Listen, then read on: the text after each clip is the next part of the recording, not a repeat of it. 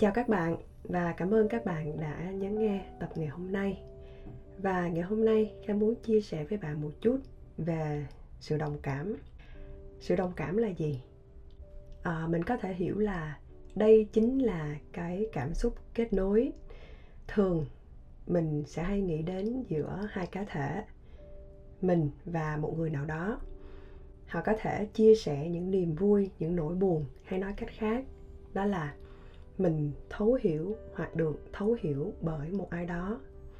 Ví dụ ngày hôm nay, bạn vô tình lắng nghe ở đâu đó một bài chia sẻ từ một vị diễn giả nào đó, thì trong câu chuyện của họ, bạn dường như thấy rằng à họ đang phản chiếu lại câu chuyện của bạn, tâm trạng của bạn, cảm xúc của bạn.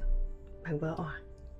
Bởi vì bạn thấy được cái sự đồng cảm ở trong đó thế là kể từ đó, mọi điều họ nói, bạn đều cho rằng nó chính là điều dành cho mình. Bạn hỏi kha rằng, như vậy có sai không? Hoàn toàn không. Đổi lại, cái sự đồng cảm, sự thấu hiểu, nó là một cái loại cảm xúc mà kha nghĩ là ai trong chúng ta cũng nên trân trọng. Bởi vì mình biết được đang có ai đó cũng đang lắng nghe cái câu chuyện của chính mình. Hơn thế, sự đồng cảm thường nó sẽ khởi nguồn từ những câu chuyện rất là buồn, từ những câu chuyện không mấy được suôn sẻ hơn là những điều mà bạn cảm thấy hạnh phúc. Bởi vì cái cảm giác của sự đau khổ nó ở lại rất là lâu. Và khi bạn buồn thì khó có khi nào mà suy nghĩ của mình nó được sáng suốt và nó được bình tĩnh lắm. Vậy nên việc bạn nghe theo hay làm theo một lời khuyên nào đó dựa theo câu chuyện của người khác, cách mà người khác đã làm để vượt qua chúng, đây là một điều khó tránh khỏi.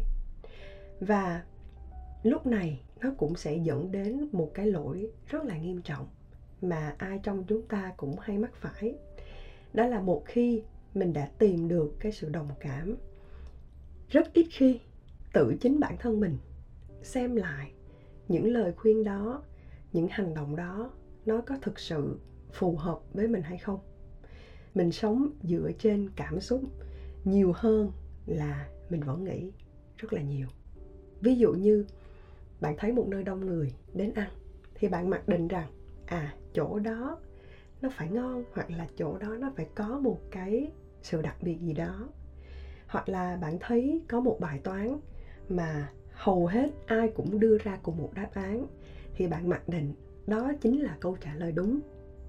Hoặc là bạn thấy một điều mà bạn làm nó đi ngược lại với số đông, thì bạn mặc định rằng mình là người khác biệt.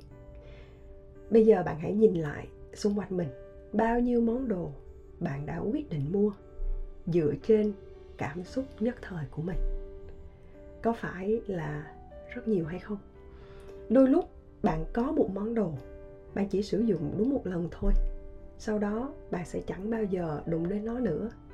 Bạn có thể nghĩ rằng à đây chỉ là một cái việc rất là nhỏ, nhưng đối với những việc tuy nó rất là nhỏ, mọi quyết định cũng sẽ ảnh hưởng đến bạn vậy thì đừng đợi cho đến khi mình đưa ra những cái quyết định nó thật là lớn thì lúc này bạn mới có sự cân nhắc cẩn thận. Mà bạn hãy tập để có cái sự cân nhắc trong tất cả những việc mà bạn làm. Tương tự, nếu như bạn đang trông chờ vào một sự đồng cảm hay là ờ, một sự thấu hiểu từ một ai đó, thì bạn hãy tiến xa hơn một bước nữa. Đó là hãy cân nhắc thật bình tĩnh, thật cẩn thận để tìm ra câu trả lời cho câu chuyện của riêng bạn. Từ chính việc bạn hiểu bản thân mình như thế nào.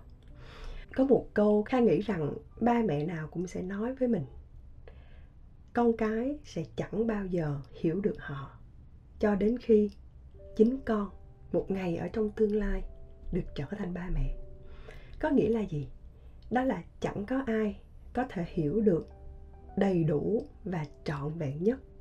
Khi chính bạn phải trải qua được cái cảm xúc khó chịu, cái sự khó khăn này, và hơn hết đó là cách mà bạn đối diện và giải quyết chúng như thế nào. Tuy nhiên, đôi khi mình lại rất ít muốn được trải nghiệm, muốn được tò mò để thử cái này, thử cái kia để tự làm khó chính bản thân mình. Thay vì là mình làm hoặc là đi theo một ý kiến của một ai đó. Nếu như được đưa ra một lời khuyên ngay lúc này, ai cũng sẽ có sự lựa chọn.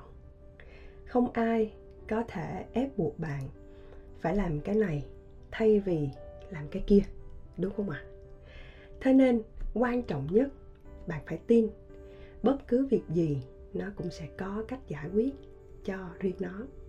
Và bạn bắt buộc bình tĩnh nhất trong mọi trường hợp. Chỉ khi mà bạn đủ bình tĩnh, bạn đủ sáng suốt thì bạn mới có được cái sự lựa chọn đúng đắn cho riêng mình. Không phải chỉ khi mà bạn quá buồn đâu. Kể cả khi bạn đang quá vui, bạn đang quá hạnh phúc, thì ngay lúc đó bạn cũng đừng nên đưa ra bất cứ những quyết định. Khi bạn đang ở trong trạng thái của chữ quá, nghĩa là lúc này bạn đang bị cảm xúc chi phối rất nhiều. Vậy thì làm sao để mình có thể tự tìm ra câu trả lời cho chính câu chuyện của mình? Trước tiên, bạn phải hiểu được chính mình. Kha biết có rất là nhiều người cho rằng là chính mình, be yourself, nó là một câu nói rất là sáo rỗng, ai cũng có thể nói được cả. Tuy nhiên, đối với kha, đây không phải là một lời khuyên, mà nó phải là một bài toán dành cho tất cả chúng ta, cho từng cá nhân. Ai cũng phải biết được mình là ai và mình muốn gì. Điều này nó thực sự rất là quan trọng. Hay là bạn muốn sống một cuộc sống lúc nào cũng phải làm theo lời của người khác, lúc nào bạn cũng phải chạy theo những cái ý kiến của người khác. Kha tin sẽ chẳng ai muốn và ở trong cái hoàn cảnh đó cả. Bên trong mình, nó sẽ luôn có một cái tiếng nói thôi thúc mình phải làm cho bằng được những điều mà mình tin là à mình có thể làm được nè. Dù nó rất là khó, nó rất là mới đối với mình, những điều mà có thể từ trước đến nay bạn chưa bao giờ thử. Và để hiểu được chính mình, bạn không thể nghe bằng tai, mà bạn phải làm bằng tay, bạn phải thực hành. Hãy trải nghiệm thật là nhiều. Hãy luôn sống với cái lối tư duy mở hãy thử nghiệm, hãy thử thách thật là nhiều. Bởi vì một khi bạn bắt tay vào làm, bạn sẽ biết được à mình cần khắc phục ở đâu, mình cần cải thiện thêm ở đâu. Nó cũng giống như là khi bạn nếm thử một món ăn vậy đó. Có người khen ngon, nhưng có người khác cũng có thể sẽ chê. Mỗi người có một khẩu vị. Không phải cứ ai khen ngon thì nó cũng phải ngon với chính bạn. Cách duy nhất là bạn phải thử. Để thử xem à món nào, cái khẩu vị nào nó mới dành cho chính mình. Không ai có một cái công thức hoàn chỉnh cho việc hiểu được mình là ai. Thế nên, thay vì bạn đi tìm một cuốn sách hướng dẫn tận tình công thức abcd như thế nào, thì bạn hãy tự viết cho mình cái cuốn sách này, bạn nhé. Điều thứ hai, kha nghĩ là khi bạn đã quyết định là bạn sẽ hiểu được mình, bạn sẽ sống cho mình. Nhưng nó không có nghĩa là bạn mặc kệ bất cứ thứ gì ở xung quanh mình, bạn mặc kệ bất cứ ai. Có thể bạn nghĩ rằng mình là một cá thể quá là nhỏ, có một tiếng nói quá là nhỏ và không có một cái sự ảnh hưởng đến bất kỳ ai.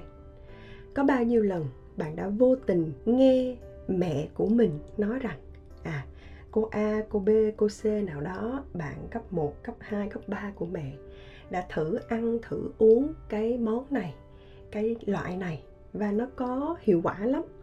Nên mẹ cũng muốn thử như thế nào cho biết. Kha chắc chắn bạn cũng sẽ cảm thấy nó hơi quen thuộc với mình, đúng không ạ? À? Vậy thì bạn có biết cô A, cô B, cô C đó là ai không?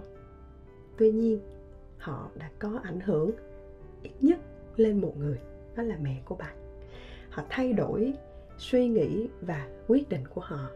Hay ở trong marketing, bạn hay nghe một cái chiến lược mà muôn đời nó luôn luôn đúng, dù có ở thời đại nào đi chăng nữa, đó là truyền miệng.